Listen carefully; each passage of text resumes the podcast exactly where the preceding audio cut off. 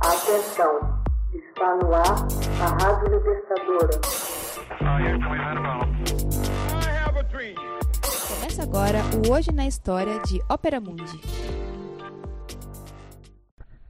Hoje na História, 4 de janeiro de 1941, morre o Nobel de Literatura Henry Bergson.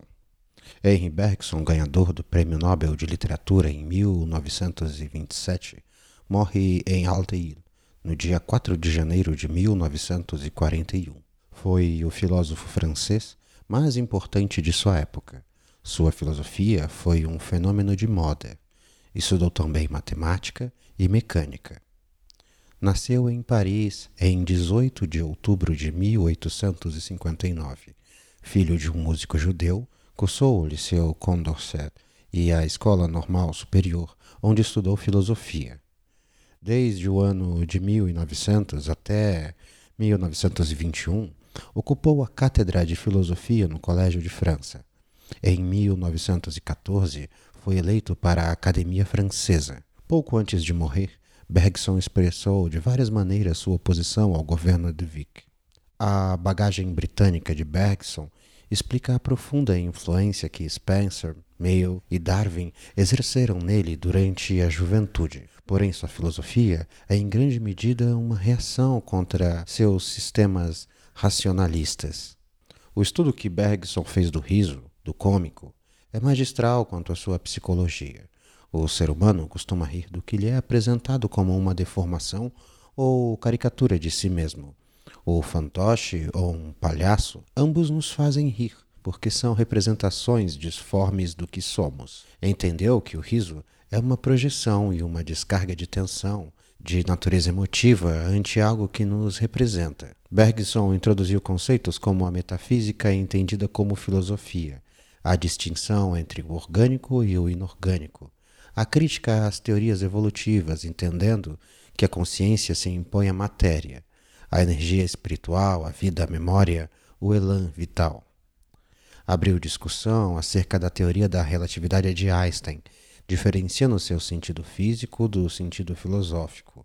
Iniciou estudos sobre a moral e a religião, campos que não haviam sido suficientemente considerados. Propôs a superação do positivismo ao defender uma nova filosofia e metafísica, o intuicionismo. O começo do século XX se caracterizou pelo domínio de um racionalismo positivista no afã do rigor e objetividade. Bergson se afastou da concepção dual, interno-externo, ao propor outra convenção. A percepção dispõe de espaço na exata proporção em que a ação dispõe de tempo. O espaço não é exterior e o tempo interior. Isso é voltar ao século XIX. O tempo é aberto, o passado é infinito. A história são as ações dos povos em busca da liberdade que deita suas raízes na necessidade. Seu ponto de partida foi a filosofia de Spencer. Muito interessado na mecânica, trabalhou como engenheiro em ferrovias. Em seguida, estudou geologia e biologia.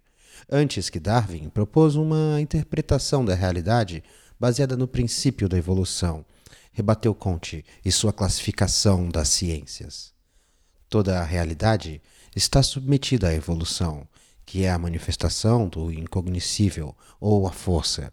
Seu suposto é a conservação da matéria e da energia. É um processo mecânico, não finalista, porém, que se percebe Nele, a obrigação da filosofia ir a fundo nas ideias básicas da mecânica. A filosofia tem de se encarregar do tempo real e, para tanto, recorre à intuição como consciência imediata ou percepção direta da realidade, que não usa símbolos, apesar de prescindir da linguagem. Hoje na História. Texto original Max Altman. Narração José Igor. Edição Laila Manuelle. Você já fez uma assinatura solidária de Opera Mundi? Com 70 centavos por dia, você ajuda a imprensa independente e combativa. Acesse www.operamundi.com.br/apoio.